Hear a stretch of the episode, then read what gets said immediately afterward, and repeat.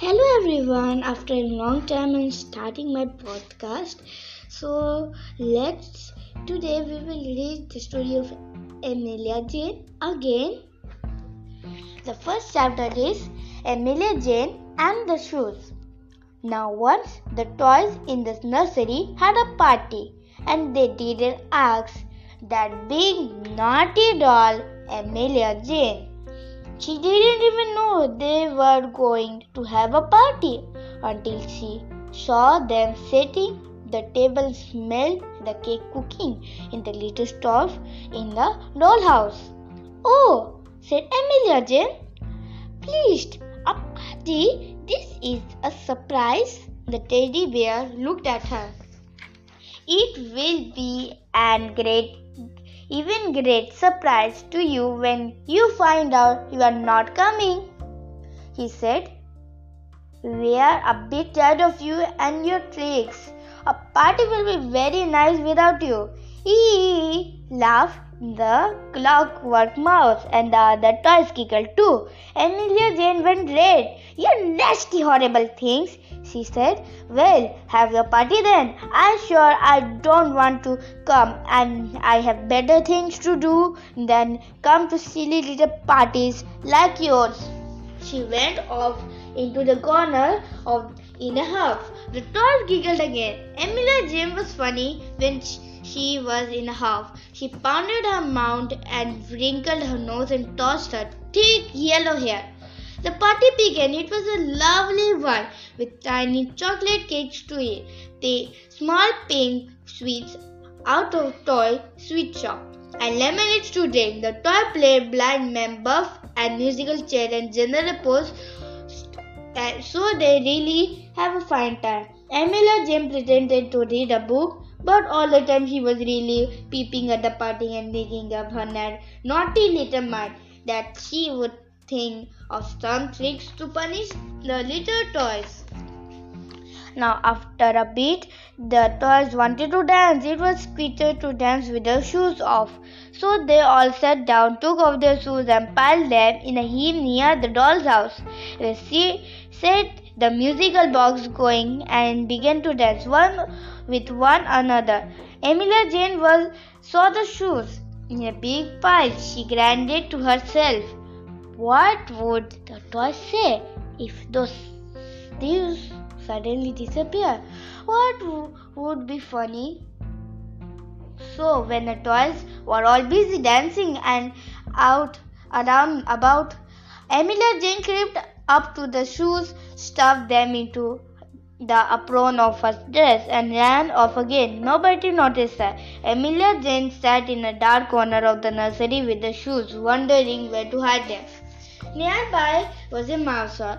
Oh, thought Amelia, if I stuff these tools down the mouse hole, no one will find them. What fun! So she stuffed the little shoes down the mouse hole.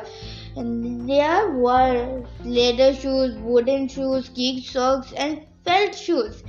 Some with laces, some with buttons, some with nothing at all. They all went down the mountain. Well, when the dance was over, the toys ran to put their shoes again. But they weren't there. They started all around, very puzzled. I'm sure we put them here, said the clockwork clown. Well, where are they? asked the curly haired doll. Shoes can walk. That's just what they can do, said the clockwork mouse smartly. Not unless there are feet in them, said the teddy bear rather crossly. He, his more wore wooden socks and they keep him feet warm at night. He did hope they weren't lost. I'm sure Amelia Jane knows something about our shoes, said the clockwork clown. Suddenly the toys went over to her. Amelia Jane, what have you done to our shoes? asked the teddy bear. Amelia Jane looked surprised with her eyebrows shocked up and her hair. Shoes? She said. Shoes? When, whatever do you mean? Come on, Amelia. You know quite well what our shoes are, said the clock closely. What have you done with our shoes? Well, really, said Amelia. Why should you think I have done anything with them? Do you suppose I came and took them off your feet? No, we don't suppose anything. So silly, said the bear, but we do feel perfectly sure you have taken the pile of shoes and hidden them somewhere. Well, you can go and supposing, said Amelia Jane rudely, and then she began to read the book again. Not another word she said. The toys hated going without their shoes. Their feet were cold, and the teddy bear trod on a pin and yelled so loudly that the jack in the box sprang out to see what the matter was.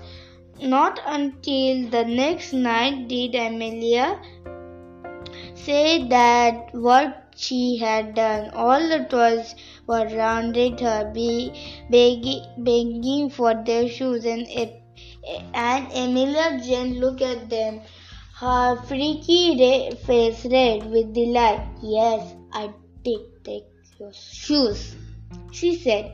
I thought I would punish you for not asking me for to your party. Well, where did you put them? asked the bear impatiently. Hurry up and tell us. I pushed them down the mouse hole, said Amelia Jane, grinding. Push them down in a mouse hole? cried all the house. In Oh, you nasty doll. Get them at once. Get them yourself, said Amelia Jane. I'm not going to, brother. So the clockwork mouse was sent into the mouse hole to fence out everybody's shoes. But oh dear, oh dear, when he came back with them, one by one, what an upset there was. The little brown mouse down the hole had bitten and chewed the shoes, meaning to make their new nest of them, and they were full of holes now. How dreadful! groaned the clown. They are quite spoiled. You, oh, you are a naughty girl, Amelia Jane. Look our, at our shoes. Amelia was really sorry to see what had happened, but she wouldn't say so. The toys put on their shoes and went back to the toys cupboard, very upset. The next morning, when the children was the nibble shoes, they were more surprised. Look, they said, the mouse has been eating our sh- toy shoes. What a shame! We will take some money out of the monkey box and buy them some more, and we will need the bear from for some nice new socks. So it wasn't very long uh, before all the toys had found new shoes and socks better than the old ones, and they were very pleased indeed. But Emily Jane wasn't pleased. She felt cross. She hadn't got any new shoes. She was too bad. So what do you think she did? She took off her nice blue shoes, which were made up of one foot, and went to push them down in the mouser. But they were too big to go down. So Amelia Jane took them to the window and threw them out. Perhaps they wouldn't be fun, and then she too would have some nice new ones. But oh dear, oh dear, the two children were very close with Amelia Jane. When they found that her shoes were missing, you have lost them. They said you are getting very careless with your clothes, Amelia. What do you want a good scolding? And they gave her such a scolding that she cried a bundle onto the floor. What a shock of naughty Amelia Jane! But there wasn't the but that wasn't the end of it. No, the children found her shoes out in the garden. Mm, where she had thrown them and went through with the day, uh, dried them and put them on Amelia's feet again. But they had shrunk smaller with the rain and they were dead full tight. Really poor Amelia could hardly walk. I'm sorry, I'm played about with your shoes, Amelia Jane wept to the toys and punished you. And you're all got nice, nice new shoes, and my shoes are old and tight and hurts me. I'm very miserable. So the kind-hearted toys took her off her shoes and stretched them by pulling her. They then they fit Amelia Jane properly and then she dried her eyes and was very grateful. I won't play tricks again, she said. I really won't. Nobody believed her and I afraid I don't I don't neither. This is the end of the story. If any um, one you want to ask me a question, you can you can give me in the message.